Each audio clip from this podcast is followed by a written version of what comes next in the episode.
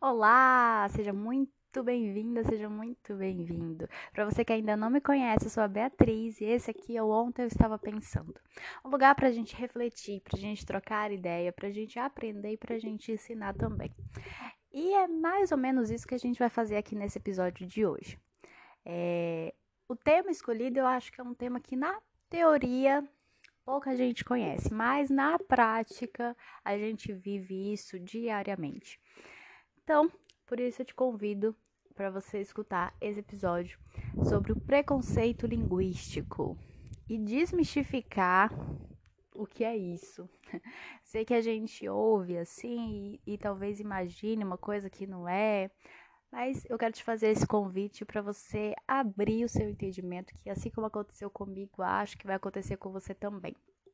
E para essa conversa, eu é, chamo e recebo de novo a Viviane, que já esteve aqui no ontem falando de literatura.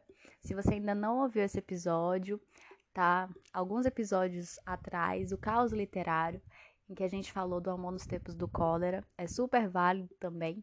E aí, nesse, a gente não fala de literatura, mas a gente continua falando da nossa língua. Só que dessa vez da nossa língua falada, da linguística. Então, é, eu te convido a abrir a sua mente, a ouvir o que a gente tem para falar, a debater com a gente.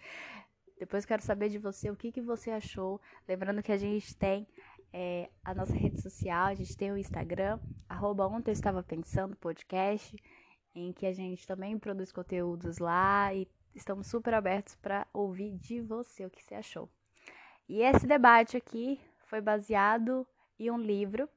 É, que é A Língua de Eulália, do Marcos Bagno.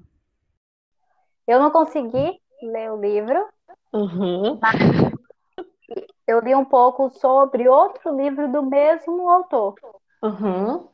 que é o Preconceito Linguístico, que é como se faz. Uhum. Umas coisas assim, umas coisas soltas dele. Uhum. O da A Língua de Eulália, não. Mas Sim. fala, fala um pouquinho do, do livro que foi onde surgiu a ideia da gente fazer esse, essa conversa. Pois é, esse livro aí que você falou que você leu, tem até aqui no, no final, aqui como ele bota como referência. Uhum. Então acaba que, né, ele pode ser usado, né? Muita coisa de lá, aqui, então vai bater certinho. É... Tipo assim, a língua de Eulália, ele até bota no título, né? É uma novela sociolinguística. Então ele criou uma historinha, mas aí a historinha nem assim tem. Não, não tem muita importância, mas ele criou uma historinha, tem os personagens, e aí a partir dessa historinha, né, os personagens vão ali conversando, ele vai explicando os. Ele vai explicando vários conceitos linguísticos e vai discutindo essa questão do preconceito linguístico. É... Aí você quer que eu conte a historinha rapidinho do livro? Pode, pode, pode contar um pouquinho. Assim, não, não, não tem muita importância, né? Assim, não, não, não, não tem muita. Assim, não, não muda muita coisa, mas são três é, alunas, assim, elas são estudantes, e aí elas são amigas, e aí elas vão para casa de, um, de uma tia de uma dessas amigas. É a Vera, a Emília e a Silvia. Aí a tia da Vera, que é a Irene. Eles, elas vão ali durante as férias para a casa dessa tia e aí essa tia, ela é uma professora é, universitária aposentada, né? Ela já está aposentada. E elas vão ali para uma cidadezinha ali no interior de São Paulo. Passar férias e tal. E aí elas conhecem essa tia e essa tia mora com a Eulália, que é uma senhora que mora lá com ela. Que ela, a, essa tia, a tia Irene, ensinou a Eulália a ler, a escrever. E aí essas meninas, a primeira vez que elas encontram com a Eulália, já no início do livro, elas começam a falar que a Eulália fala errado.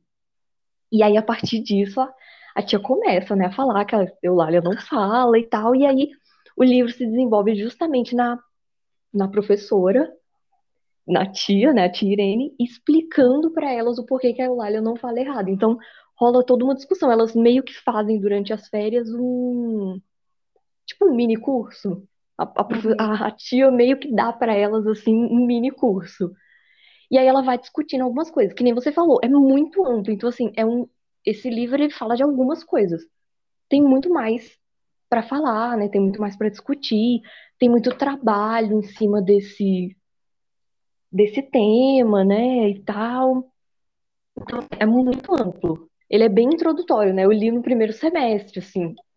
Era introdução à linguística, né, a matéria. Então, assim, bem introdutório. Mas já dá para discutir um monte de coisa. Uhum. É, já li. É, essa questão que hum. as meninas levantam, Sim. dela falar errado, é uma questão que a gente está, assim, diariamente, quase que diariamente, você tem uma situação dessa. Que você vê uma pessoa e você pensa, nossa, fala errado, ou enfim. Mas essa questão, essa pergunta, né, e esse questionamento é uma coisa muito comum dos nossos dias, né? Então, a gente, quando a gente fala, acho que a gente vai escorrer aqui entre essas outras questões, além da linguística mesmo, porque aí você pode falar assim, ai, mas, mas a pessoa fala errado, mas tá lá, tem uma norma. A gente vai falar, calma, calma, a gente vai falar sobre isso, sobre a norma, a norma padrão culta, como que é, como que a gente aprende a falar.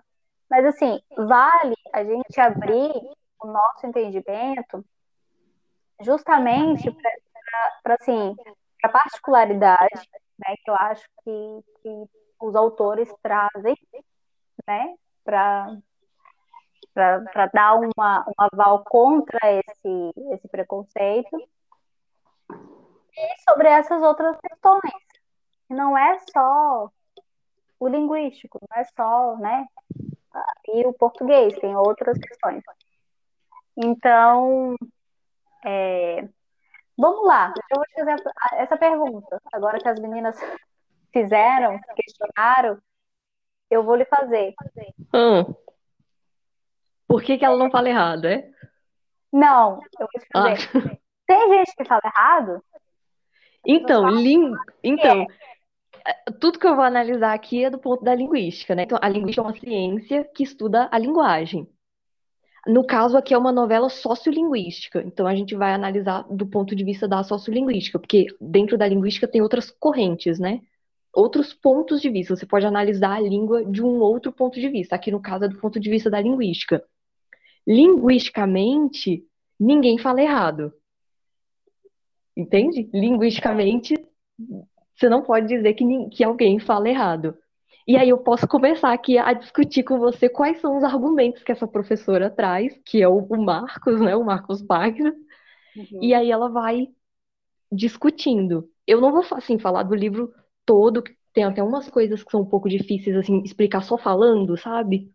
Mas aí eu, eu coloquei alguns pontinhos que eu achei que seriam mais fáceis para explicar, assim, né, só, só numa conversa, e que ia dar para ter uma ideia, né, do, do de, dessa, desse estudo.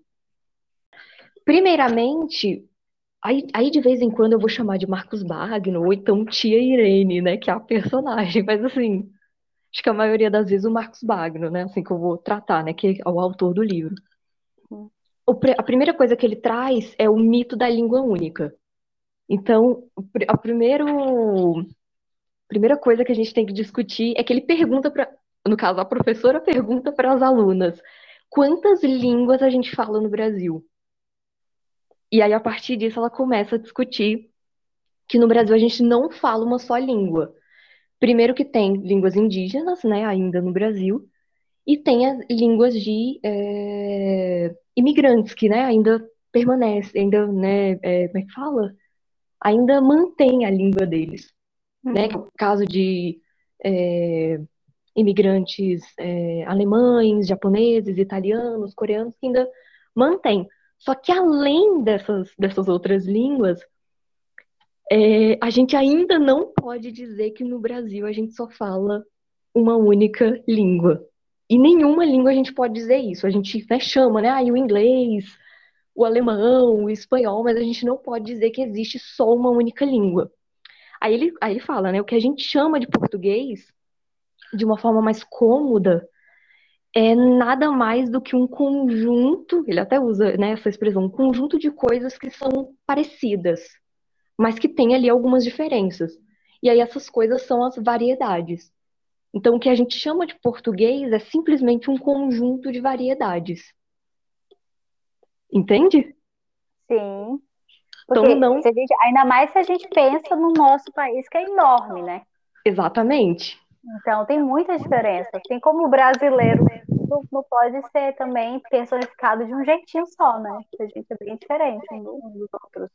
Exatamente. Então, esse, esse é, o prim, é, o primeiro ponto que ela entra. Aí ele até começa a falar, né, sobre a questão do é, o português falado lá em Portugal, né, o português falado aqui no Brasil, que já tem muita diferença, né? Aí ele fala, a gente tem diferenças fonéticas, que é da questão do, do som, né, a forma como a uhum. gente pronuncia, sintáticas, que é o modo de organizar as frases, as orações, lexicais, tem palavras que existem aqui que não existem lá, Uhum. Diferenças semânticas, que é em relação ao significado, e diferenças no uso da língua.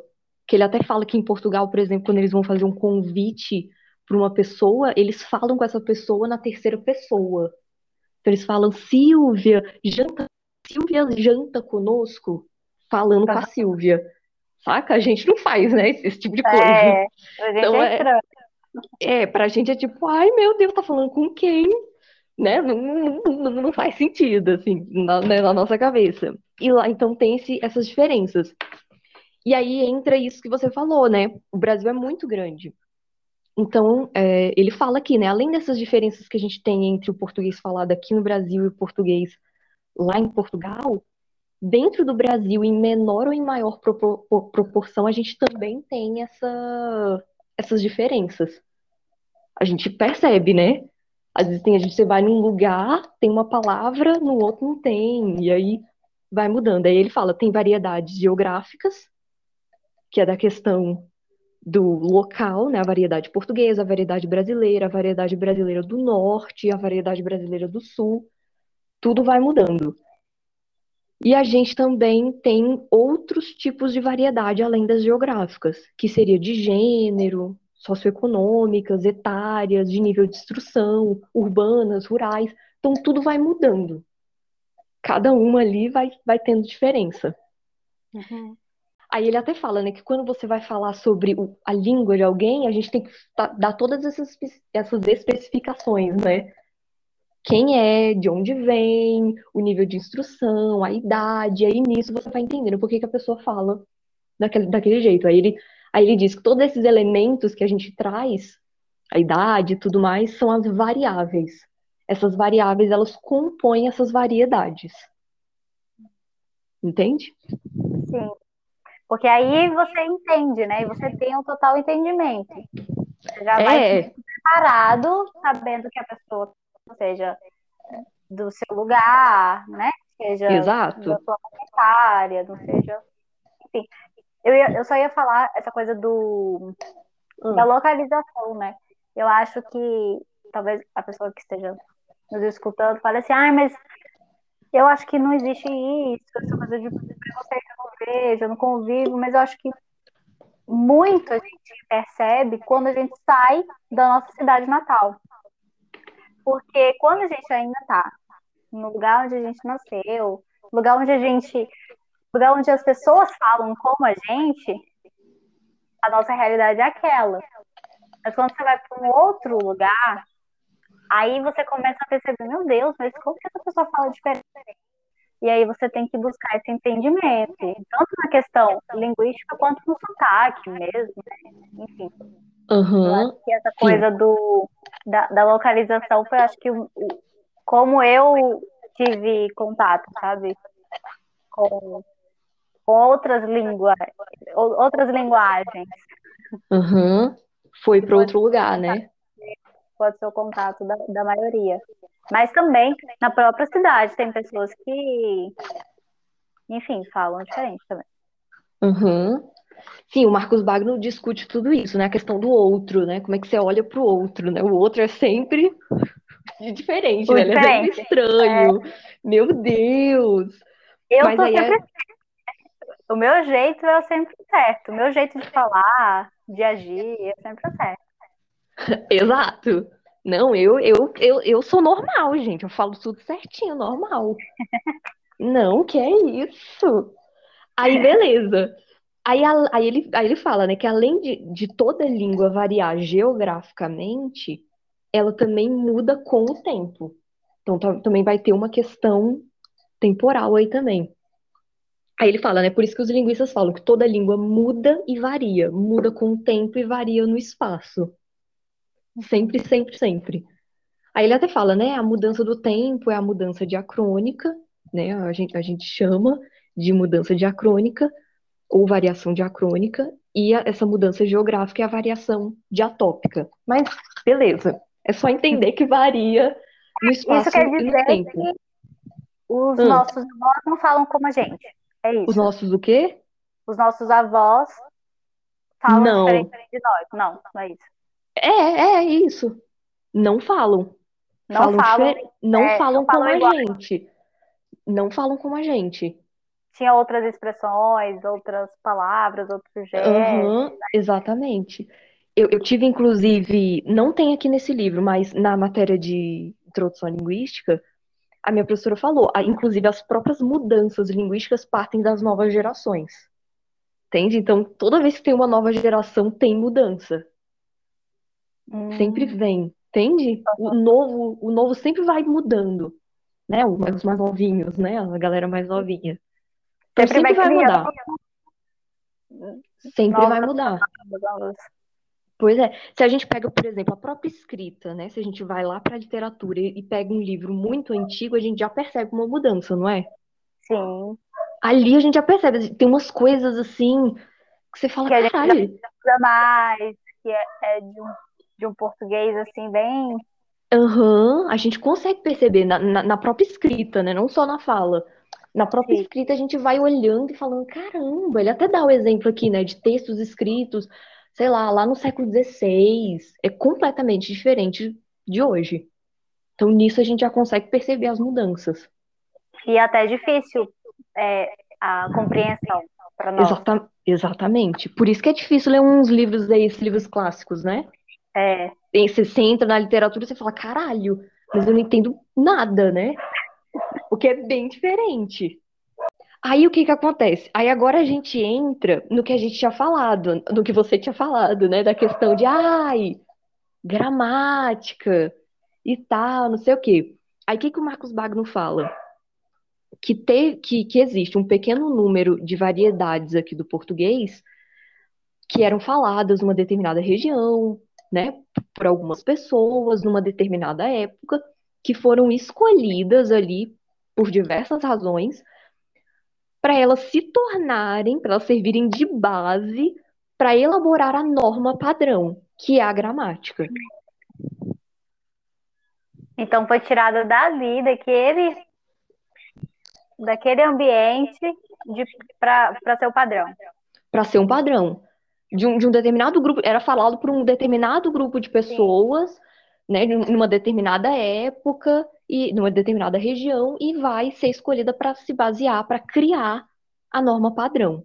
Aí ele fala, né, a norma, ma- a norma padrão é um modelo ideal de língua, que a gente basicamente usa, né, as autoridades usam, né, órgãos oficiais, escritores, jornalistas, é aquilo que a gente aprende na escola Sim. né? Que a gente entra na escola e aprende. É essa norma. Ele até fala que é, é bem interessante aqui que ele fala, por exemplo, que o que a gente chama, por exemplo, de italiano era uma variedade que era de uma, de uma região originária que era chamada de Toscana lá, era da Toscana. E aí era uma região muito importante, sabe? Culturalmente, rica, então foi aquela aquele modo de falar que foi escolhido para para virar a norma padrão. Uhum, Então, para sem- virar, vamos dizer, essa língua que não é unificada, mas essa língua representante do país, daquela nação. É, vira, vira, vira uma coisa oficial, assim, né? Qualquer documento oficial, né, uma, uma coisa mais escrita, vai, vai ser nessa, nessa norma padrão. Aí, beleza. Aí ele fecha aqui, basicamente, essa discussão falando, né? No Brasil, a gente não fala uma só língua, né? Uma só língua portuguesa. A gente fala um certo número de variedades de português. E algumas dessas variedades chegaram ao posto de norma padrão, não por uma questão linguística, é por uma questão histórica, econômica, social, cultural. Ele diz isso não por uma questão linguística, porque a gente fica com uma impressão de que o correto é só aquele que foi para a norma padrão, né? Sim. E aí toda a discussão aqui é baseada justamente nisso. Se você pegar qualquer variedade aqui do português, e o Marcos Bagno discute aqui, e criar, né, transformar, botar as regrinhas bonitinhos, todas as variedades podem virar uma norma padrão. Então, Uhum. linguisticamente, tudo, tudo, tudo é explicado. Por isso que a gente não fala que tá errado, a gente fala que tá, tá tranquilo, tá todo mundo falando de boa. Porque Aham. tudo a gente consegue achar uma lógica ali no, no que o falante está fazendo. E tudo Tudo pode entende. virar. Tudo você entende. Tu- A- tudo a a galera compreensão- estuda. Aham. Essa coisa de estar certo, ela é atrelada à, à compreensão da mensagem? Porque, tipo assim, se eu tô, tô passando uma mensagem, quero que você entenda, Aham. mesmo que eu faça isso informalmente ou fora da, da norma, é, e, e você compreende, então eu estou certo? Então, seria também um, um dos motivos pra gente, que a gente não possa falar que existe pessoas que falam errado? Se é uma questão de entender, É? tá também numa questão de entender. A gente entende. Ele vai, ele vai discutir aqui um, ele, ele até discute essa questão, né, de que as variedades elas são diferentes da norma padrão, mas a gente entende. Entende? Você, você entende, né? Se uma pessoa fala, os meninos vai ali. Sim, entendo. Você entende, né? Não tá de acordo com a norma padrão, mas a gente entende. Pode rolar um julgamento ali pela pessoa de, ai, os meninos vai, não sei o que, nananã. Mas a pessoa entendeu.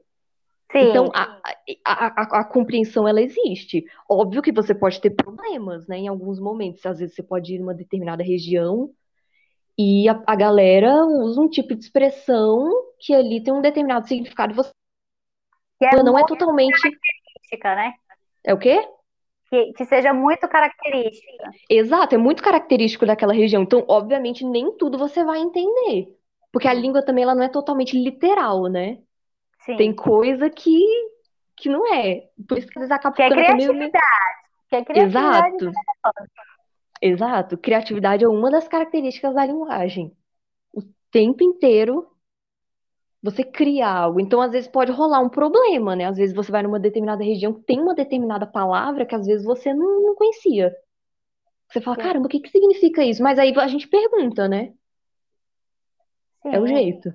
Aí É a jeito. Quem aí a gente pergunta. Então aí você vai e pergunta para a pessoa o que quer dizer. A língua portuguesa, a gente já escutava isso na época da escola, que é muito complexa e tal. Então por isso que talvez você que esteja ouvindo fale assim, meu Deus, mas é, eles encontram uma brecha para falar que as pessoas não, não falam errado, né? Porque são, são detalhes, são coisas, são os detalhes, sabe? Eu acho que a gente e outra, e a gente aprende, e isso eu também quero te perguntar, acho que até uma, uma opinião sua, Ah, a gente entra na escola e aprende a língua portuguesa e aprende a norma padrão culta, né? Tanto para falar, para escrever, a concordância e todas as coisas, o verbo, é, tempo, enfim. Mas eu, eu, pelo menos, não me lembro, não me recordo se em algum momento a gente, a gente chega a ter essa discussão sobre as pessoas não falarem errado, as pessoas terem, né, essa, essa diferença. Eu me lembro que a gente estuda sobre variedade é, cultural, então a gente estuda aquela coisa clássica dos livros, assim, a mandioca, lá no Nordeste, é macaxeira, não sei aonde, é enfim. Então a gente meio estuda isso, mas essa coisa da língua falada, eu não tenho recordação. sim, Você tem, acha que seria importante, assim? Eu acho que é um debate mais assim, do ensino médio, que a gente já, já sabe é, falar e escrever de acordo com o que a gente precisa, porque é importante a gente também falar. A gente não está menosprezando a norma padrão culta, de jeito nenhum. É, e a gente sabe que é importante em determinados lugares, em determinadas ocasiões, a gente precisa seguir, né? Porque como você falou, é como se fosse a nossa, é como se fosse não, é a nossa língua oficial. Então, se você vai fazer uma redação do Enem, tem que segui-la. Se você vai fazer um concurso, se você vai, igual você falou, algumas vezes que usam, né, que utilizam dessa, dessa norma. Mas você acha que não vale, não valia esse debate para o ensino médio, assim? Não sei, tô, tô Então, vale muito. É o quê? Estou só te perguntando desse ambiente escolar, porque eu realmente fui, fui conhecer, ter esse ponto de vista agora. Não, então, é, é uma puta crítica isso aí. Porque é, é na escola que a gente devia ter esse contato, entendeu? A gente era para sair da escola entendendo que língua não é um bloquinho compacto, entende? Entendendo que, cara, você chegou na escola, você vai aprender gramática, entende? Você não vai assim você já sabe falar, entende? Você aprende a falar pelo meio social. Antes de saber o português, né? Antes de saber a, a gramática, a língua. Né? Antes de saber a gramática. Eu, eu nem chamaria de português e língua, eu chamaria de gramática mesmo, assim. Uhum. Gramática. Você vai aprender gramática. Basicamente, prática, eu vou discutir melhor, até para responder melhor a, essa sua pergunta, eu vou agora em, em, entrar ma, mais nisso, assim, eu vou conseguir responder mais a sua, a, sua, a sua pergunta. Mas é uma puta crítica, porque na escola devia, sim, aprofundar um pouco mais nessa, nessa em toda essa discussão sobre, sobre preconceito linguístico, porque a gente sai da escola super preconceituoso, né? Porque primeiro que a gente chega na escola e a gente acha que a gente vai aprender a língua, só aprender gramática. Você vai sentar ali, só aprender gramática. Eu, eu vou discutir melhor essa questão da, da, da fala. Mas assim, a gente sai achando que a língua é aquilo, que a língua não muda, que fulano fala errado, não sei quem fala errado. O Marcos Wagner ele critica muito isso. O livro dele é bem assim. Ele, ele, ele é super crítico, sabe? Ele realmente ele mete, ele fala mesmo, porque não se fala sobre isso basicamente não se fala. Eu, eu concordo com você, eu também não me lembro dessa discussão dentro de sala de aula. É muito mínima, assim, ai, variedade geográfica, ai, um lugar fala macaxeira. Isso é o mínimo do mínimo do mínimo do é, mínimo que o aluno tem que saber. São, são assim, coisas, sei lá. E, e nem tem isso de, de ser assim. É... Eu nem sei como explicar, assim, porque eu, eu me lembro muito disso, assim, de exemplos práticos de palavras, palavras usuais, vamos colocar assim, não eram expressões, mas muito raso, igual você está falando, assim, muito. Você, tá, beleza, aí você vai lá no Nordeste e aí não vai fazer diferença nenhuma. Você saber que macaxeira é mandioca. Tem outras questões que você vai colocar da prova que serão mais importantes, assim, de você saber, de você ter essa consciência. Uhum. É, é, é, um- é, é uma, é uma crítica bem, bem grande, porque realmente a gente não tem esse contato, é, é muito mínimo, assim. Ele até, você até falou, né? Ah, o português é difícil, né? A gente aprende, a gente entra dentro da escola e a gente aprende que o português é difícil. Por exemplo, eu tive uma, uma professora que ela trabalhou um, pouqui- um pouquinho com ensino de gramática, né? Dentro de sala de aula. E aí ela falava que a primeira coisa que você tem que fazer quando entrar na, na, dentro de sala de aula é recuperar a autoestima linguística do aluno. Porque ninguém tem autoestima linguística. Todo mundo entra dentro, entendeu? entendeu? Todo mundo entra na sala de aula achando que não sabe falar.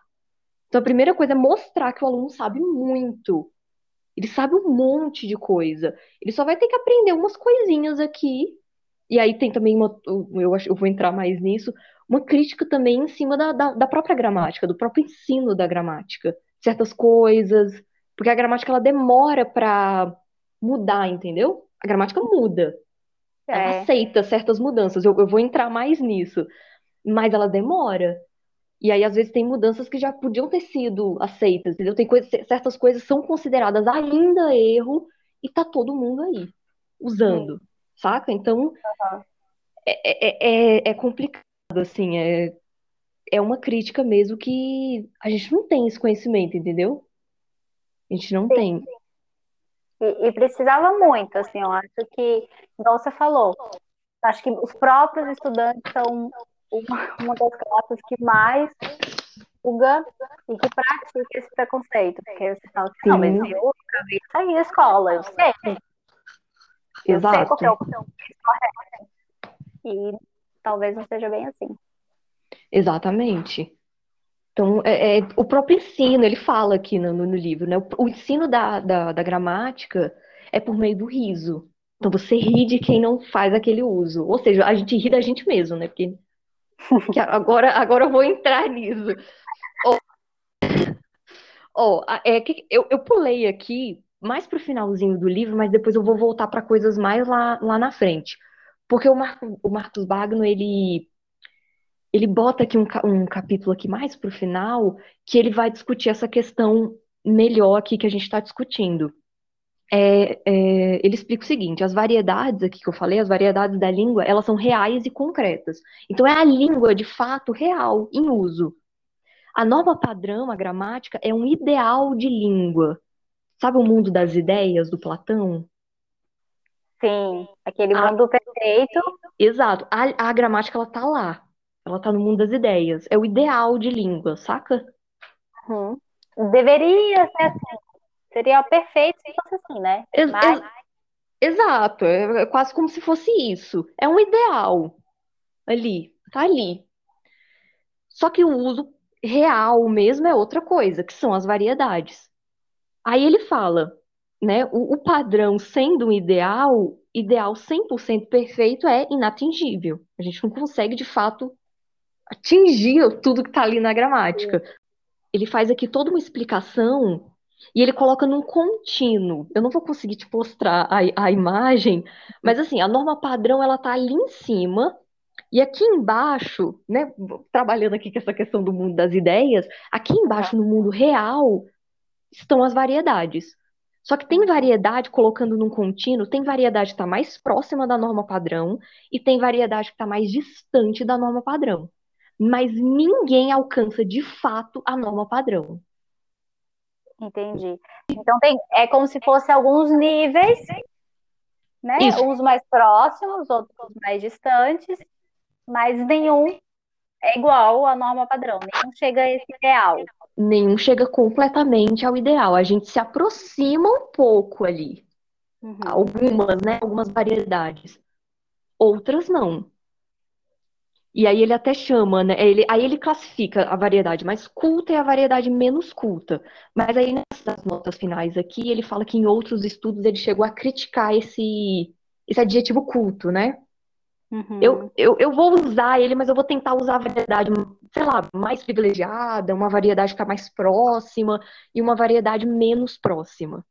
Lembrando Ok. que tá assim, tá num contínuo, entende? Então não tem só Sim. um lado e outro. Aqui no meio tem um monte de, de outras que estão um pouco mais próximas.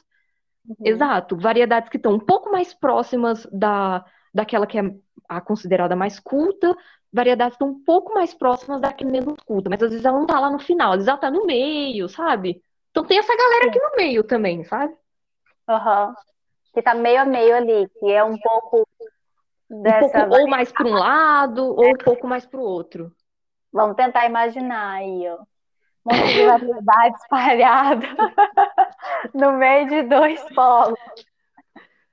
É, exato. Tem, tem um monte de coisa aqui. Aí o que que acontece? Aí ele fala, né, que aquela variedade que é chamada de mais culta é aquela que tem, ele, ele fala que ela é classificada assim por uma questão de grau de frequência. Então é aquela variedade que vai se aproximar um pouco mais da norma padrão. Aquela que se aproxima bem menos é a, a considerada é, menos culta. E aí tudo vai variar, né? Ele fala, por exemplo, que o falante culto ele está sujeito a diversos tipos de influência, tanto externa quanto interna. Então, dependendo de com quem ele está falando, onde ele está falando, sobre o que ele está falando, ele pode acabar mudando o modo dele de falar. Do mesmo jeito que ele fala, né? Às vezes uma estabilidade psicológica, ele tá com medo, ele tá estressado, ele tá tenso, ele tá cansado.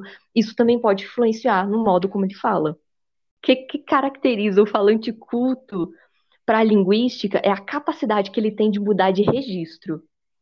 Então, eu consigo caminhar por essas várias variedades que eu quiser, entendeu?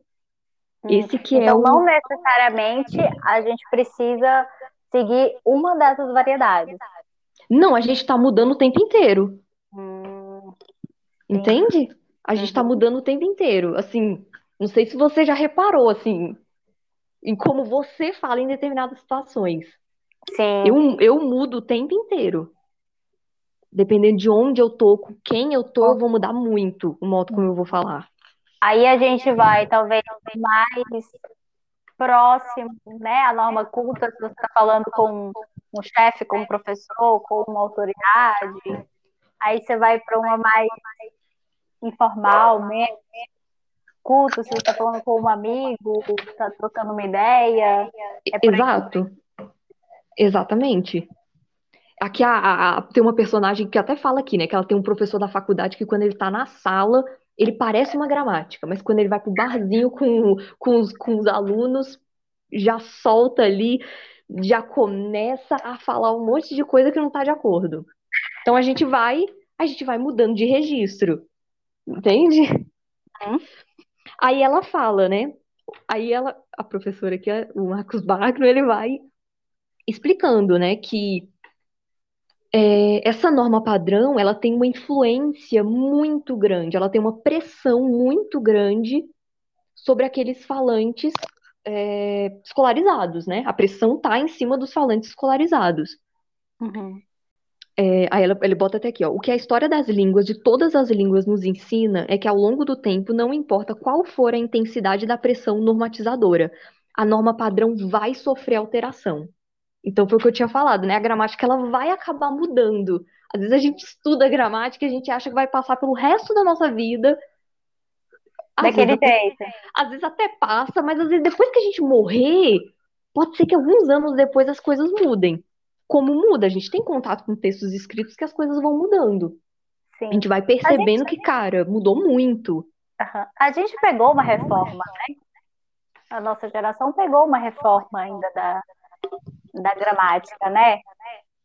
É, ro- rolou, rolou ali uma, uma, uma mudança. Não foi muito brusca, mas rolou ali uma mudança. É, uma, uma questão mais de, de acentos, né? Uhum. Que para a pessoa, É. porque a gente está ali ainda na escola.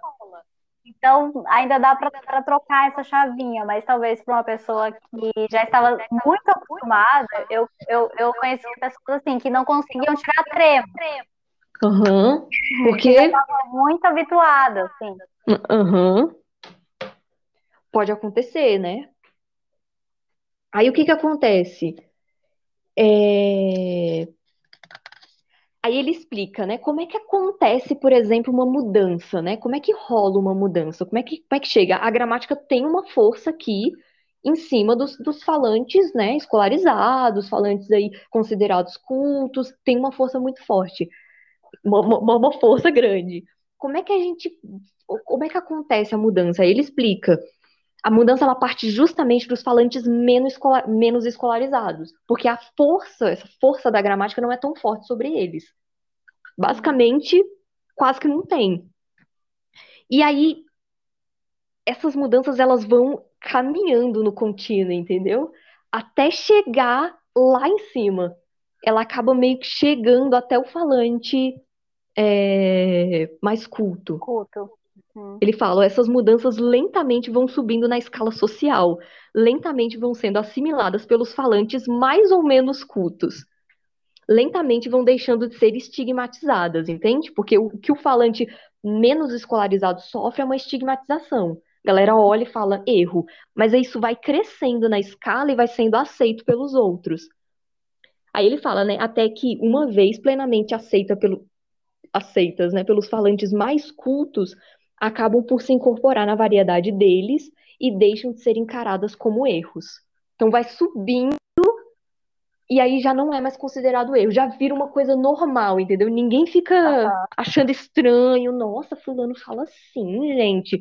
Não. Já E fica aí ele comum, já fica. É, fica normal, ninguém, ninguém reclama. Aí ele fala, é Uhum. por isso que não podemos dizer que as variedades mais cultas são a padrão. Porque como o Hum. processo de mudança da língua nunca para, as variedades empregadas pelos falantes mais escolarizados sempre apresentam uma boa parcela de conservadorismo, mas também uma boa parcela de inovações linguísticas. Então sempre tem inovação, por isso que ninguém chega na gramática, entendeu? Ninguém alcança a gramática, porque tem mudança. E essa tá mudança mudando. vem lá de baixo e vai subindo, entendeu? Uhum. E aí chega um momento que entra. E aí a gramática, a gramática só aceita quando os falantes mais cultos estão usando. Entende? Sim, Aí tem tem que uma chegar lá. Se eles estão Ah. falando assim, aí chega um ponto que, ah, beleza. Aí aceita. Aí a gente já vai entrando para as outras questões, né, do, do preconceito linguístico. É, tanto que você falou no começo que foi essa norma padrão culta foi decidida em um ambiente com determinadas pessoas, num determinado lugar, né? É como se fosse uma amostra, né? Assim, Exatamente. amostra aqui desse, desse lugar de não sei quantos milhões de pessoas e vou, vou fazer o padrão baseado nisso. Baseado nisso, exatamente. E, e- e não é a classe mais baixa que vai ser escolhida, vai ser a mais. É, porque aí, se fosse. Porque assim, não é a maioria, né? Não, são a, a, as- a maioria das pessoas que são utilizadas. Aham. Se a gente usasse é, como norma padrão a norma em que mais é usada pela maioria das pessoas, ou pela, é, pela situação financeira, pelo, pelo, pela cor, pela raça, não seria como a gente fala. Né? Porque igual você está falando, porque não, não vai falar igual o pobre fala. Então vai falar lá, lá no final dessa linha que a gente está trilhando aqui. Aham. Vai caminhando. Vai caminhando. Aí ele até fala, né, que quando essas variedades se cristalizam nas variedades, quando essas mudanças, né, quando você tem alguma mudança que já se cristalizou lá naquelas variedades mais cultas e elas passam de, de ser consideradas erros, não tem mais resistência, aí elas se incorporam à norma padrão. Acho que eu já tinha falado isso, né? Uhum. É, você, você falou que para ser considerada tinha que chegar lá né, nessas classes. Exatamente. E aí ela, ela, e ela não pode ser considerada mais erro também, né? Aquele falante considerado mais culto, ele tem que aceitar que aquilo ali tá de boa. E aí ela incorpora a norma padrão. Aí ele fala, né? Ela, essas mudanças elas passam a integrar o ideal imaginário de língua certa e ganham até o status de regra obrigatória. Então meio que entrou ali. Agora é considerado certo. Aí ele fala, por isso que a norma padrão de uma determinada época é sempre diferente da norma padrão de outra, porque vai mudando. E aí não não é igual. E aí nunca vai chegar a perfeita norma padrão. Não, e aí ele até fala, a, no- a norma padrão ela tá sempre em atraso em relação às variedades vivas da língua, entende? Então Uhum. você sempre vai estar um pouquinho mais atrasado, porque a língua mesmo falada, ela é muito rápida. E aí a, a gramática é uma coisa mais, né, ali, regrinha, foi escrita, você tem que seguir e tal, não sei o quê. Ela demora para mudar. Demora muito para mudar. Aí ele até fala que essa velocidade dessa transformação vai da, da dinâmica social da comunidade ou do país. Então ele explica que numa sociedade que tem um- uma, uma escolarização realmente igual, é, é- aí ele até dá o caso da França, né? Dá o exemplo da, da França, em que a- tem uma, né, uma sociedade ali tem uma cultura letrada muito forte, a norma padrão ela vai exercer um pouco mais de pressão, mas não de um jeito que vai impedir que ocorram mudanças linguísticas, entende? Então sempre vai ter mudança linguística, mas quanto mais escolaridade, mais pressão da norma padrão e menos mudança. Mas sempre vai mudar, Sim. porque é impossível a gente segurar, entendeu? tá vivo o negócio. Aí, então, eu, eu, eu não sei, eu acho que com isso eu, eu respondi a sua, a sua pergunta. Não tem uma única língua, ocorre as mudanças, vai, vai dando as, as, as né, essas mudançazinhas. Ah, é, eu tenho um exemplo. Eu tive uma professora no, no, no cursinho que ela costumava falar que, por exemplo, é, não tem aquele negócio de a maioria dos alunos. Aí ela falava que antes a regra era a maioria dos alunos vai, que era o verbo concordando só com o núcleo, que seria a maioria. Mas aí ela conta que depois de um tempo, a galera mais escolarizada, tipo jornalista, sabe? A galera mais escolarizada começou a usar. A maioria dos alunos vão. E aí a gramática, depois de um tempo, aceitou. Hoje as duas formas são consideradas corretas pela gramática tanto a maioria dos meninos vai, quanto a maioria dos meninos vão. Aí, ele, ele, aí eles explicam que é porque, ah, concorda com a ideia e não com o núcleo, né? Porque se a maioria é mais de um, então pode ir para o plural, que é o que o Marcos Bagno fala aqui.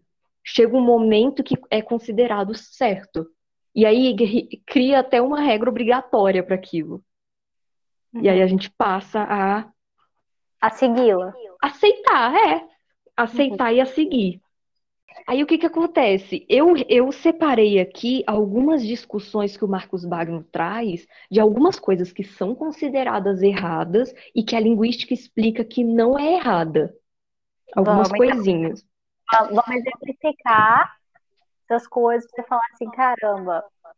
Falou errado, né? É. E, e aí, aí pensar, não é errado. Eu não é errado.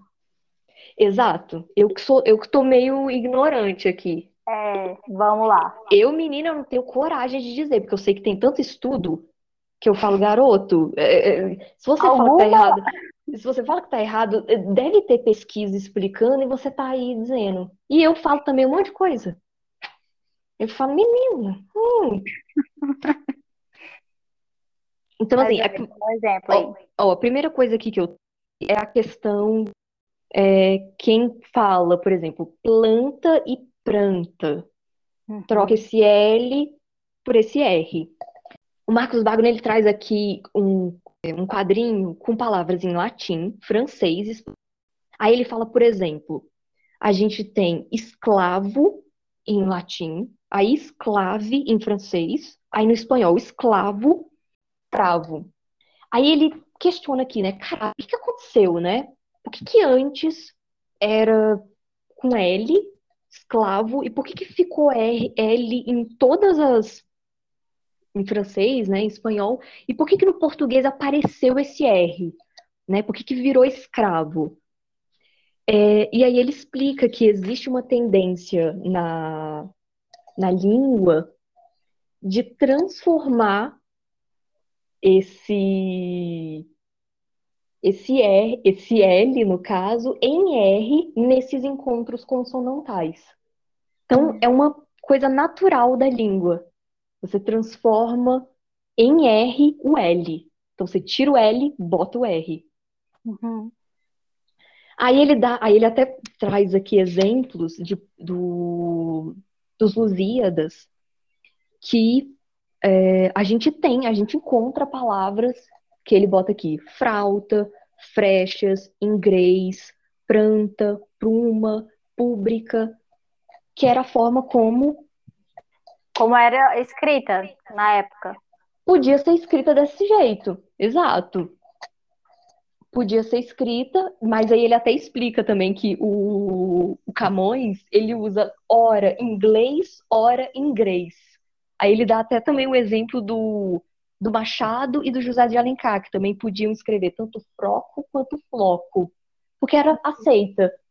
Entendi. Só que aí acaba que uma forma é considerada certa, né?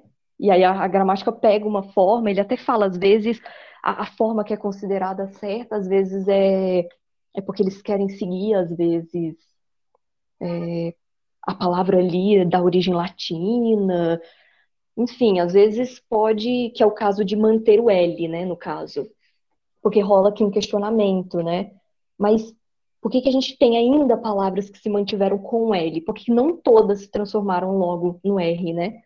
E aí ele fala que pode ser que tenha tido uma tentativa dos escritores, dos gramáticos, de, de meio que recuperar a forma latina original, que era com L.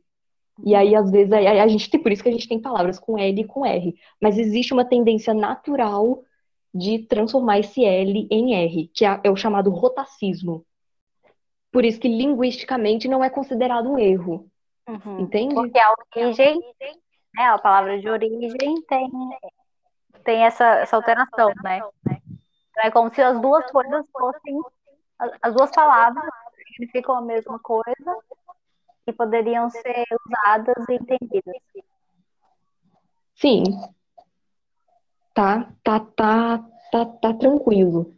Você, deu exemplo da, da planta, né? Uhum. Da planta e da planta. Uhum. O problema também, também. Entra, nessa mesma questão, né? Também entra nessa mesma questão. É comum a gente ouvir. Exato. E é só essa tendência natural. Ele fala, ó, é, a, a, a pessoa está apenas acompanhando a natural inclinação rotacizante da língua. Quer uhum. trocar esse L por esse R. Uhum. Aí ele até fala, né? Por isso não é engraçado, né? Quando você escuta, ai, planta. Meu Deus. Qual problema? Não, não, é engraçado, sabe? É, é, só. Só que a gente não sabe disso, né? Em muitos momentos. Justamente porque há toda essa questão da gramática, né? Você acha que tá ali escritinho, é aquilo, só pode ser aquilo, nada mais do que aquilo. Uhum. Aí ele fala aqui também sobre essa questão do plural. A marcação do plural, né? que a gente tem os meninos vai. E aí também tem uma explicação, né, de que existe uma lógica aqui também. Na norma padrão, a gente tem uma coisa bem redundante, né? Uma marca redundante ali de, de plural. A gente marca tudo, né? Os meninos bonitos, a gente vai marcando vão, a gente vai marcando tudo. Uhum. É, só que aí a gente tem essa possibilidade, que aí aqui ele ele traz até uma, acho que é uma, acho que é uma música que ele traz que trabalha com isso. E ele fala que a regra ali que está sendo usada é marcar uma só palavra para indicar um número de coisas maior que um. Aí existe todo, aí existe uma, uma regrinha, que é o que a linguística sempre tenta buscar. Ela vai busca, ela vai tentando entender o que, que o falante está fazendo. E aí é interessante porque a gente percebe que tudo tem uma lógica. E aí por isso que não é considerado um erro, existe uma lógica aqui na, na, nessas variedades que não usam esse plural redundante, tem essa lógica. Aí ele até fala, a marca do plural, ela basicamente ela vai para o artigo definido. Se não tem artigo, ela vai para a primeira palavra daquele grupo que é o, o grupo a ser pluralizado. Uhum. E aí ele fala, essa marca é só um sinalzinho, é só um aviso de que aquele grupo de palavras está no plural. Então, e... se a frase é hum. os meninos vai, uhum. aí já sinalizou no artigo, ele já poderia só sinalizar no artigo. Se não tivesse esse artigo os, ele poderia só sinalizar meninos vai. E aí é. também ele já está falando que é mais de um? Mais de, de um menino que, que irão. Isso. Ele até dá aqui o exemplo da música. As ondas se espalha. Aqui tem o, o, o artigo, né? Uhum. Aí, por exemplo, dei em terras paraguaia, não tem o um artigo, né? Fica em terras. Fica aqui no só em terras. Enfreitei fortes batalha, fica só em fortes. Uhum. Porque né? você né? já Primeiro, entende isso. Fica só no substantivo e depois só no adjetivo. Uhum. Entende? Então tem toda uma lógica, não é sem sentido. Aí ele dá aqui um exemplo de outras línguas que também não fazem essa marcação total de plural. Por exemplo, o inglês. O inglês ele não marca tudo, sabe? Aí ele dá uhum. aqui, por exemplo, quando, quando você tem é, minha bela flor amarela. A única palavra que você marca em inglês é só flor uhum. para passar pro plural. O meu, o bonito e o amarelo, ninguém tá no plural. Tá todo mundo no singular. Só que a partir da palavra flor, você já entende que tá tudo no plural. Uhum. É minhas belas flores amarelas. Quer que eu fale inglês aquela? Como que seria essa frase em inglês? Seria My beautiful yellow flowers. Ah, so beautiful. E aí, aí, o que que acontece? Essa, essa, essa, esse exemplo que ele dá indo para outras línguas é justamente para mostrar que tem uma lógica, entende? Não é totalmente sem sentido. O falante não simplesmente tirou as marcas do plural, sem mais nem menos. Existe uma lógica. Ele fez uma marcação ali no início. Não há necessidade dele marcar as outras. Uhum. O que ele até fala é, muito, é mais prático, né? É bem menos redundante. E aí não tem essa necessidade de marcar. Então não marca. Mas aí é claro, é aquela discussão que a gente teve, né? Quando a gente vai para escrita, quando a gente vai para uma prova, aí lá o que vai ser exigido da gente é a, a norma padrão. Aí a gente tem que ser extremamente redundante, a gente marca tudo. É, No- é. Né? Tudo que tem que marcar pro plural, a gente marca tudo que tem que marcar pro plural. É, porque igual a gente falou, a gente entende é, a posição da norma padrão culta e aonde é exigida, é igual a gente já falou aqui dos lugares que você vai, né, vai transitando essas variedades, dependendo de onde você está, com quem você está. É, Uhum. mas é importante a gente entender, igual a gente está falando, não é à toa, não é assim, ah, a pessoa não fala errado e tá tudo bem. Não. Tem, assim como tem um estudo para fazer a norma padrão culta, tem um estudo também para é, para rever esse conceito de falar errado. Então, Uhum. né, só pra gente deixar claro que não é à toa. A gente tá aqui, a gente já deve ter falado assim mais de 10 justificativas é, mais de 10 situações em que a pessoa, que a gente acha que a pessoa está falando errado e na verdade não. Não tá. Não tá. marcas do, do plural eu me incluo. Eu tenho de vez em quando é. Ai, os, os cachorros estão latindo. E aí, sobre esse latino, eu vou. Às vezes não fala quando, e não quando. Quando. É, Aí tem a explicação também por quando, comendo, Uhum. sabe? E não quando, comendo. Aí o que que ele Falando, falando? ND. ND. Uhum. elas são chamadas dentais. Aí o que que acontece? Aí ele fala, por elas serem produzidas na mesma zona de articulação, que é, que é zona de articulação é justamente o mesmo boca, elas sofrem uma, um fenômeno chamado assimilação. Aí ele fala, assimilação é a força que tenta fazer com que dois sons diferentes, mas que têm algum parentesco, se tornem mais semelhantes, se tornem iguais. Uhum. E aí ele fala, às vezes ela consegue fazer isso, outras vezes ela só consegue pela metade. Então por isso que a gente fala, às vezes, falando. Aí ele fala aqui, ó, no caso de falando, que se torna falando, o que ocorreu foi uma assimilação do D pelo N. Primeiro ela era falando, aí ele passou para falando com um N duplo, e aí depois simplificou mais, e aí falando Uhum. falando.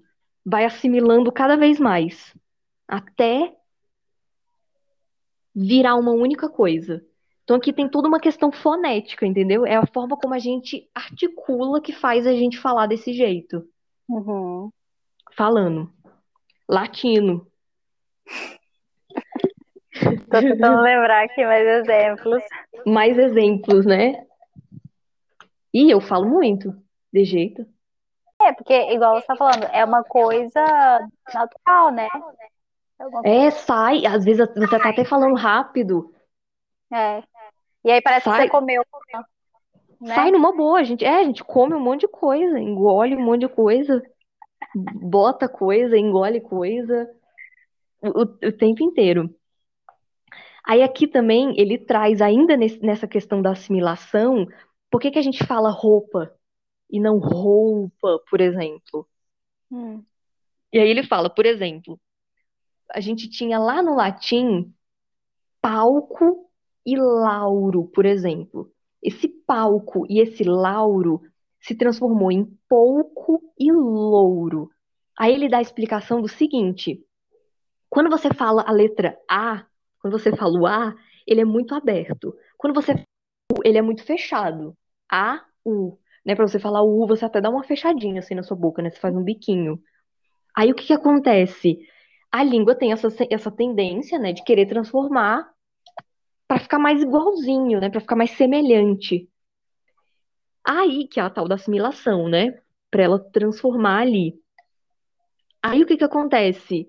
Esse, esse U que era palco virou pouco e depois assimilou mais e virou pouco.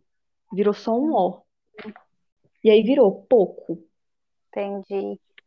É como se fosse. É igual a gente fazia assim, ah, mais ó, au. Isso aqui é como se fosse isso, assim, isso aqui meu que é o contrário, né? Como se a gente fosse tirando, assim, como se a gente fosse vendo o que que essa, essa, é, essa vogal, mas essa vogal dá, dá o som semelhante a isso e a isso, que dá o som semelhante a. E aí vira uma coisa só. É, é, é mais pela, pela posição da boca, sabe? O A é muito aberto, o U é muito fechado. Aí ele vai pro meio, que é o O, entendeu? Aham. O O ele não é nem muito aberto, nem muito fechado. Ele fica no meio. Uhum. Aí ele dá até o exemplo aqui, que, por exemplo, a palavra saudade, ela é, em algumas cidades, pronunciada como sodade. Minha mãe, inclusive, esses dias ela usou saudade. Falando Ah. que a Julie, a Julie tava com saudade da gente. Aham. Porque assimilou, entendeu? Saudade virou sodade. Assimilou os Entendi. dois sons. Aham. Esses pensamentos eu não sabia esses.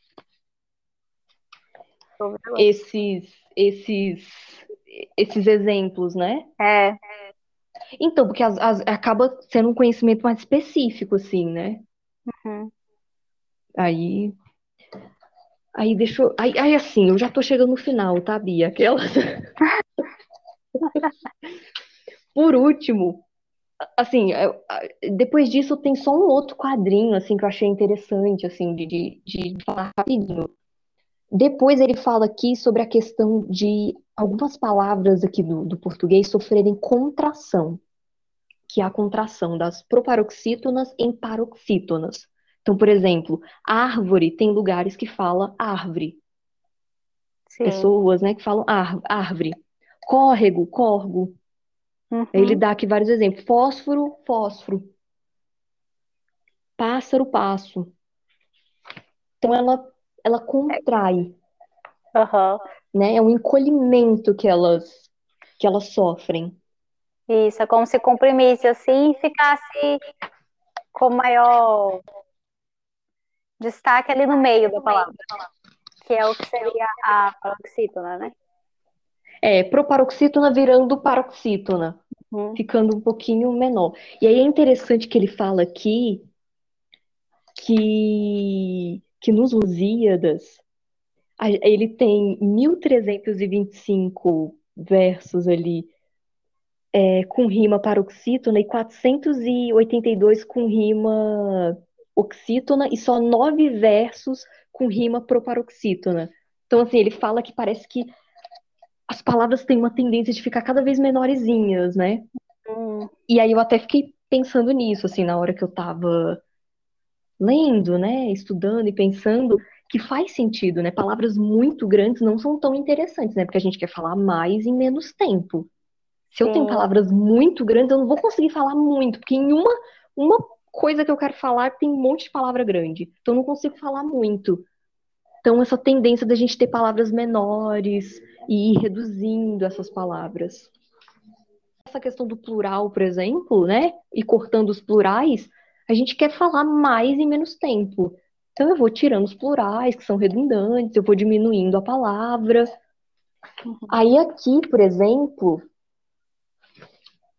é, aí entra, por exemplo, a polêmica do Moro, por exemplo, que ao invés de cônjuge, falou conge, contraiu a palavra.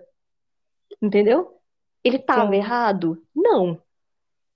Existe essa forma. Existem pessoas que de fato falam assim, conge. Deu uma Uhum. diminuidinha, contraiu a palavra. Só que, né, a galera, a galera já joga pra cima. Fala que o cara falou errado. É óbvio que assim, existe toda essa exigência, né? Ah, ele é um falante. É o É, quê? talvez pelo, pelo, talvez pelo cargo. Exato, aí tem toda uma Então, né? exigência. Ai, porque ele é, ele é estudado, o, o cargo tal. Só que assim, linguisticamente ele não estava errado. Talvez naquele ambiente ele não pudesse fazer uso daquele tipo de, de palavra, né? Ele não poderia falar daquele, da- daquele jeito. Mas linguisticamente ele não está errado. Tá tranquilo, tá de boa. Eu, eu tive até um professor que falou sobre isso, né? Que eu acho que de onde o Moro vem, eu não sei se ele, se ele é do interior de São Paulo, que ele provavelmente é assim, que ele aprendeu, assim que a galera fala, e aí deve ter saído lá na hora, assim, né? Sim. Aí tem também uma questão política, né? Que a galera também pode zoar ele por uma questão política, né? Claro que existe. Esse tipo de coisa, né? Existe esse tipo Sim. de coisa também. Poucas pessoas julgam só por causa da linguística nesse caso. É o quê? Poucas pessoas julgaram por causa da linguística nesse caso, só por causa da linguística. A galera acha que é de fato aquilo, né? Só pode ser aquilo, não, não existe outra possibilidade. Uhum. Aí, por último, uma última coisa que eu achei muito interessante aqui que ele trouxe foi a- a- uma discussão que ele trouxe em relação à classificação dos verbos. Que ele fala que é, tem alguns verbos que meio que tem que passar por uma revisão, que a gente faz um certo uso e, e aparentemente a gramática não aceita, né? Lembrando que, assim, o livro do Marcos Wagner, ele, ele não é tão novo, né? Ele já é um pouquinho antigo. É, a língua de Eulália, é, a primeira publicação foi em 97.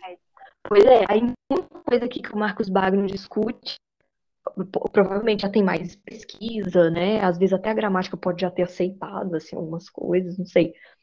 Mas, aí- mas é interessante aqui que ele fala que o, é, o, o verbo, por exemplo, assim, você fala eu passo, é no, no presente, mas como que a gente explica, por exemplo, uma construção de depois de amanhã eu passo na sua casa, que é uma ideia de futuro que você está dando. E a gente Uhum. faz uso disso tranquilamente, de boa, e um verbo no presente usando para o futuro. É o quê? E tudo certo.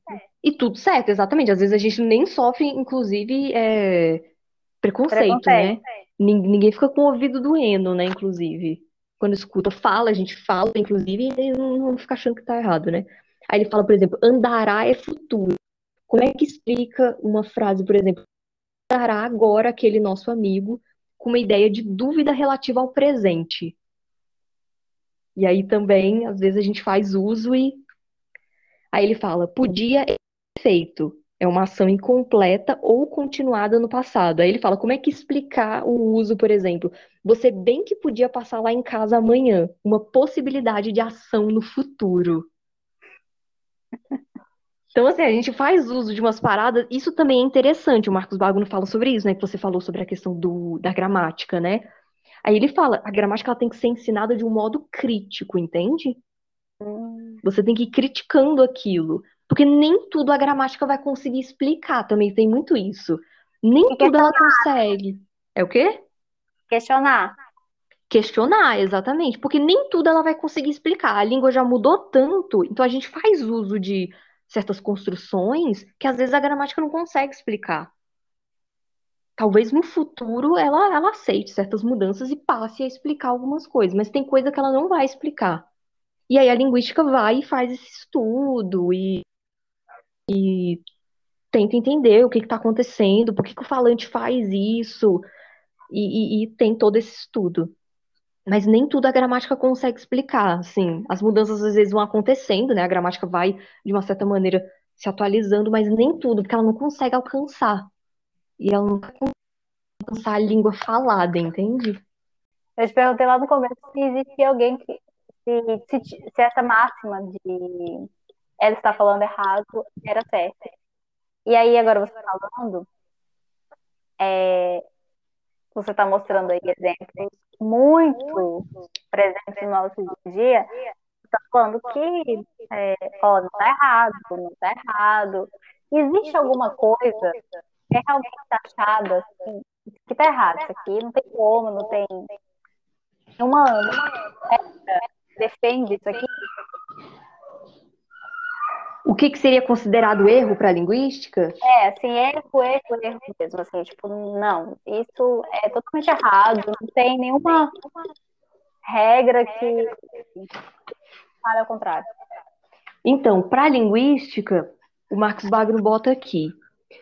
O que é considerado erro é aquilo que não é registrado em nenhuma variedade do português do Brasil. Então, aquilo que realmente, assim, não rola, você você não tem aquilo, não, aí ele aí aí é considerado erro. Ele dá o exemplo, por exemplo, cavalo e você tem cafalo. Isso seria considerado erro. Porque ninguém fala isso. Porque não tem esse uso registrado. E aí a gente também poderia pensar, né? Mas caramba, e as mudanças, né? Como é que acontece? A questão é que a mudança não surge só em um momento ali específico, né? É uma galera que tá falando daquele jeito. E aí, se tem uma galera falando daquele jeito, Aí a galera vai atrás, né? Os linguistas vão atrás para poder. É...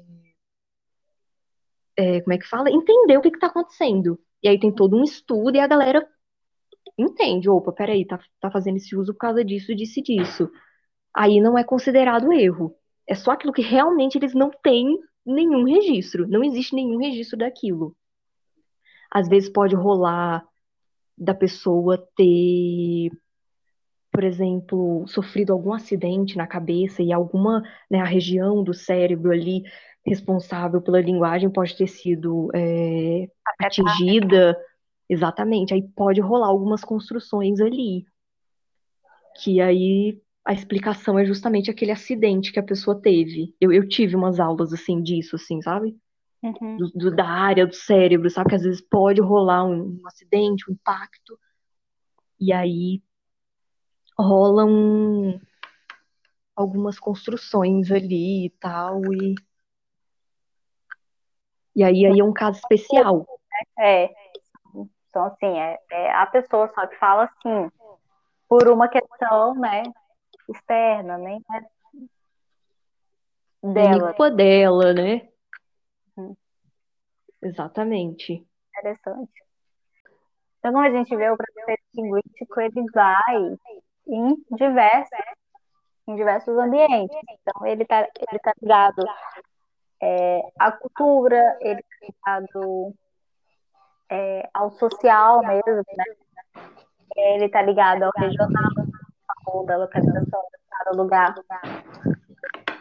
É, o, o, o preconceito linguístico ele é, ele é social, no caso. Ele, é, ele é social, assim. O Marcos Bagno até fala: você não quer se identificar com a pessoa que fala daquele jeito, entende? Hum. Porque, e aí, por isso que certas formas sofrem, sofrem a, a, estigmatização e outras não. Né? Que foi o que a gente discutiu. Tem coisa aqui que, assim, eu acho que ninguém reclama, né? De uma pessoa estar tá falando desse jeito. Ai, amanhã eu passo na sua casa. Ai, amanhã eu vejo isso, menina. Acho que ninguém, ninguém, o ouvido de ninguém dói, assim, né? se escutar esse tipo de coisa, mas tem outras coisas que já são estigmatizadas. Outras formas de falar que são estigmatizadas. E aí, essas formas que são estigmatizadas estão ligadas justamente a falantes de baixa escolaridade, falantes de baixa classe social. Então, são eles que sofrem o, o preconceito. Então, você não quer se identificar em como fala aquele falante. O Marcos Bagno fala, né, que todo preconceito linguístico é um preconceito social. Uhum. Eu acho que é mais ou menos isso a fala dele. Posso estar falando merda, né? Não, não tem uma fala, não tem uma, frase dele aqui agora. Acontece. É, e, e, aí, por exemplo, também, quando rola, por exemplo, preconceito, como o nordestino fala, por exemplo, uhum. não é por ele falar errado alguma coisa. É justamente por ter toda essa coisa, ah, o Nordeste, uma região um pouco desenvolvida, nananã, nananã. Então, às vezes, é tudo uma questão social pra cima do cara. Uhum. Ai, porque eu vim lá do, do Sudeste, eu falo. Nossa, eu falo certo. Região desenvolvida, eu sou estudado, que isso. Aí, por exemplo, gente de, de interior, por exemplo. Já rola um preconceito, porque a gente tem uma ideia de que pessoa da cidade é mais desenvolvida, é estudada, é aquilo, é aquilo outro. E não. Não é isso. Então rola também esse preconceito urbano, rural, aquilo que é desenvolvido, menos desenvolvido, o rico, pobre, rola também. Rola também não, não, rola, né? Rola isso aí. A questão de sotaque, ela entra nesse âmbito de, de preconceito linguístico? Do próprio sotaque mesmo, ou não? Do próprio, o sotaque sofreu um, um preconceito. É, Cara, eu acho que sim, tem sotaque que sofre preconceito. é Mas aí, o do, do nordestino, né? Que tem um sotaque, tem. Eu me lembro que até quando a gente começou a falar desse assunto, eu falei assim, nossa, é, agora tá super falando por causa do Juliette, aham, Brother, do Gil, é, que tem esse sotaque, que tem palavras, né, que tem expressões do Nordeste e que sofreu preconceito mesmo lá dentro do Big Brother por participantes que eram de outras regiões e meio que zoavam eles. aham. Aí pode ter várias questões, né, na, na, na zoada, né? Pode ser a região da pessoa, pode ser a pessoa. É, Tem, tem várias questões ali, acho que envolvidas. mas é, Mas tem sotaque que sofre preconceito. Eram pessoas do Sul falando que, ai, porque não fala desse jeito, entendeu? Aham. Sofre, é, Base, tipo, o padrão deles. não é? É, sempre o padrão é você. É. E o outro que fala errado. O outro estranho, coitado. E aí rola até uma, uma pena da pessoa ali. É, por favor. Que a gente normalmente é o nosso padrão, mas a gente também tem que entender que o outro também é o padrão. Outro também pode ser esse padrão, né? Que querendo ou não, a gente trata é, com a nossa verdade, né? Com o jeito que a gente foi criado, é, com a maneira que a gente foi criado. É, e como eu falei, é, na nossa área da comunicação, a comunicação ela é eficaz quando a pessoa que recebe a mensagem ela compreende. Então, se eu sou emissor da mensagem e eu vou te mandar e chega até você e você compreende o que eu quero falar, essa essa mensagem, essa comunicação ela foi feita. Então, esse que é o importante, né? Então, às vezes a pessoa vai falar de uma maneira diferente, ou a pessoa ela vai ter, vai falar não daquela forma tão certinha, mas você vai entender. Isso que, isso que é, isso que é válido.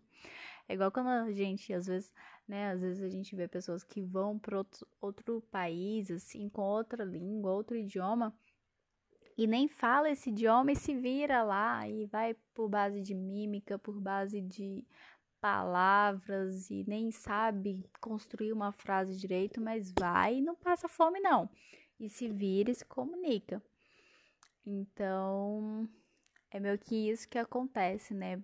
Se a gente, se acontece isso, se a gente consegue transmitir a mensagem ou entendê-la, é porque tá dando certo a comunicação. Exatamente. E aí, por exemplo, esse negócio que você tá falando é, da, da comunicação, né? Por exemplo, um falante é, lá do contínuo, né, que eu tinha falado. Um falante que, que, que é- seria ali o considerado o menos culto, aquele que fala uma variedade que está menos próxima da, da gramática, aqui a, a personagem ela usa um, um- uma formazinha de explicar que ela fala o seguinte: o falante considerado culto, ele tem várias roupas para ele vestir, então ele consegue caminhar nessas variedades. com uma facilidade, né, e tal.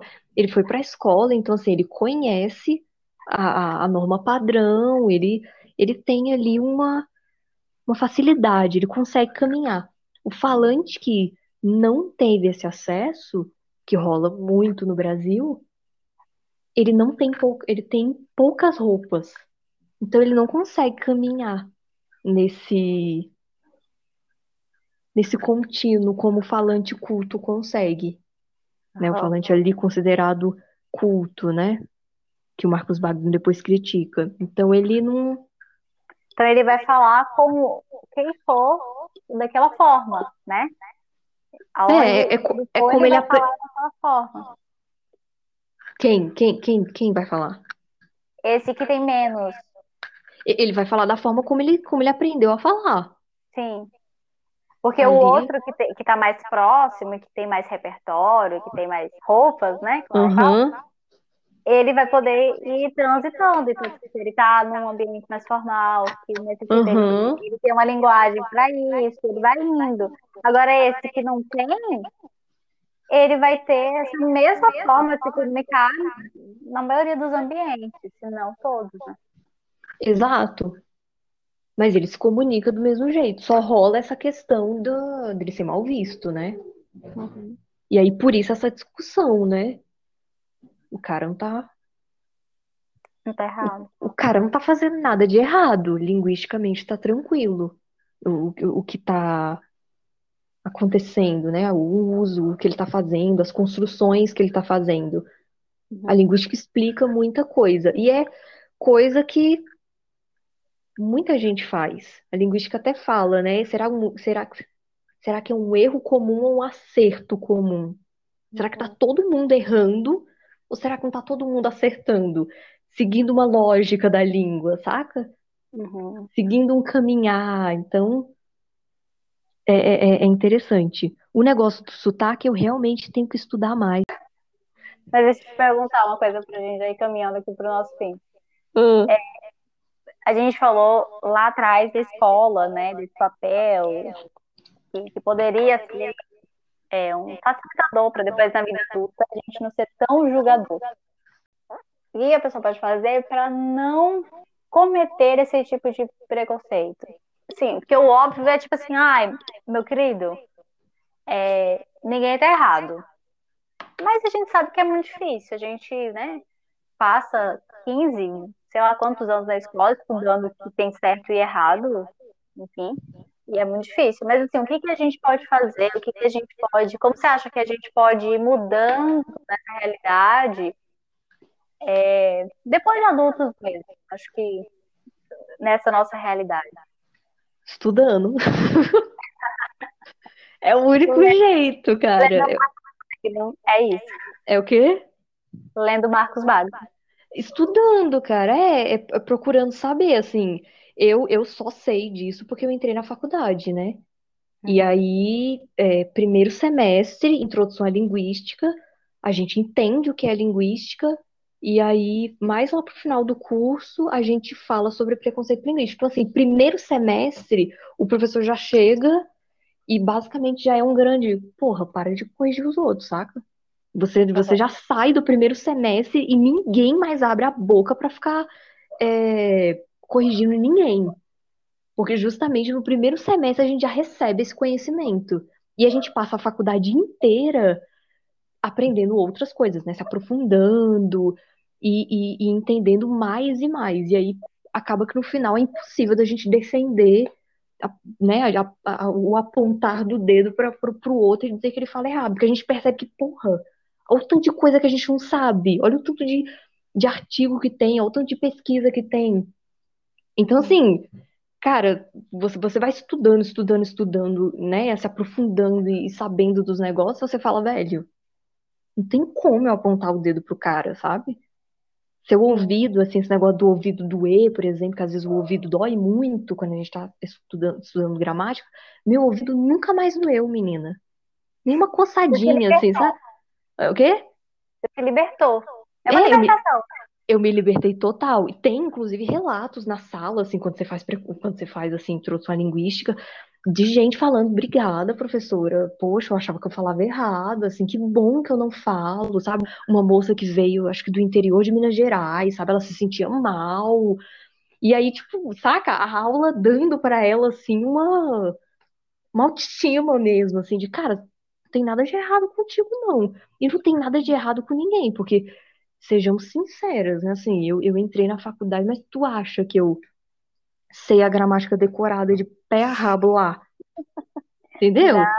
Eu, eu tenho que estudar o tempo inteiro para poder lembrar. Senão, meu irmão, eu vou esquecer. É. Entende? E, e é. a minha faculdade, basicamente, né, letras, eu não sei como é que funciona exatamente em, em, em todos os lugares, mas é linguística. Uhum. Justamente porque como a gramática é um conjunto de regras, você só chega lá e decora. Para você entender o funcionamento da língua, você tem que estudar linguística. Até para você entender como é que a língua tá, ela tá mudando, onde é que ela tá. Como é que ela foi, como é que ela tá agora, onde é que ela caminhou, até pra gente poder entender. E aí quando a gente chegar lá na frente, que alguma coisa mudar, a gente vai entender por que que mudou. Uhum. Você vai ter então, assim, visão, vai saber da onde, por quê. Exato, sabe? Às vezes a gente sabe até onde procurar né? Porque o tempo inteiro tá tendo pesquisa, o tempo inteiro tá tendo mudança, então nem tudo eu vou saber, né? Eu tenho que estar tá o tempo inteiro me, me atualizando e, e, e buscando novos estudos para poder ir entendendo as coisas. Então, assim, para mim é só estudar, assim. É, seria um papel da escola dar uma discutida sobre isso, né? Mas uhum. como não rola, assim, se a pessoa tá fora da escola, né? O jeito é estudar. Então, fica atrás. De novo, fica de novo a indicação do livro que a gente usou aqui nessa conversa. É A Língua de Eulália, do Marcos Wagner.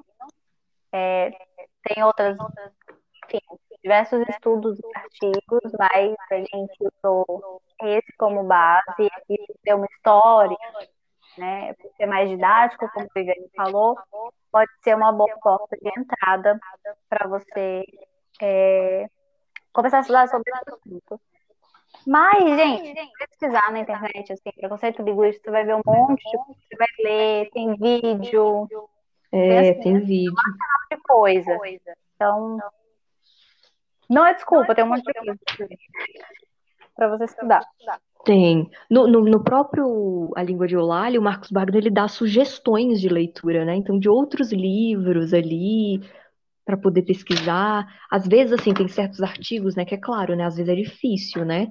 Para a pessoa entender, porque vai ter um monte de termo ali de linguística, de fonética, blá, blá, blá, blá, blá, blá. Então, assim, às vezes fica difícil, né? Se a pessoa não tem esse conhecimento prévio, como é que ela vai entender o que o cara tá falando? Mas aí, às vezes, tem uns livros mais didáticos, né? Uns vídeos, umas é. coisas assim que, que dá para ter um conhecimento melhor. Então é isso, não tem desculpa, né? Com a internet a gente tem essa facilidade de conteúdo. Agradecer mais uma vez a Viviane, né? Que estamos recebendo aqui ela novamente. É, espero que de tempos e tempos a gente traga essas reflexões, ela que é mais por dentro desses assuntos e e que eu acho muito válido, né, a gente trazer esses assuntos mesmo para abrir o nosso entendimento. É sempre uma aula, né? E acho que você debater, você questionar, isso vai agregando e, e nos melhorando, né? Desmistificando um monte de coisa. Muito obrigada, muito obrigada, Viviane. Muito obrigada a você que chegou até aqui. muito obrigada por nos acompanhar. Eu espero que tenha sido muito proveitoso para você e que você comece a aplicar no seu dia a dia, né, o que a gente falou aqui. E é isso. É, qualquer hora eu volto para dizer o que ontem eu estava pensando. Beijão.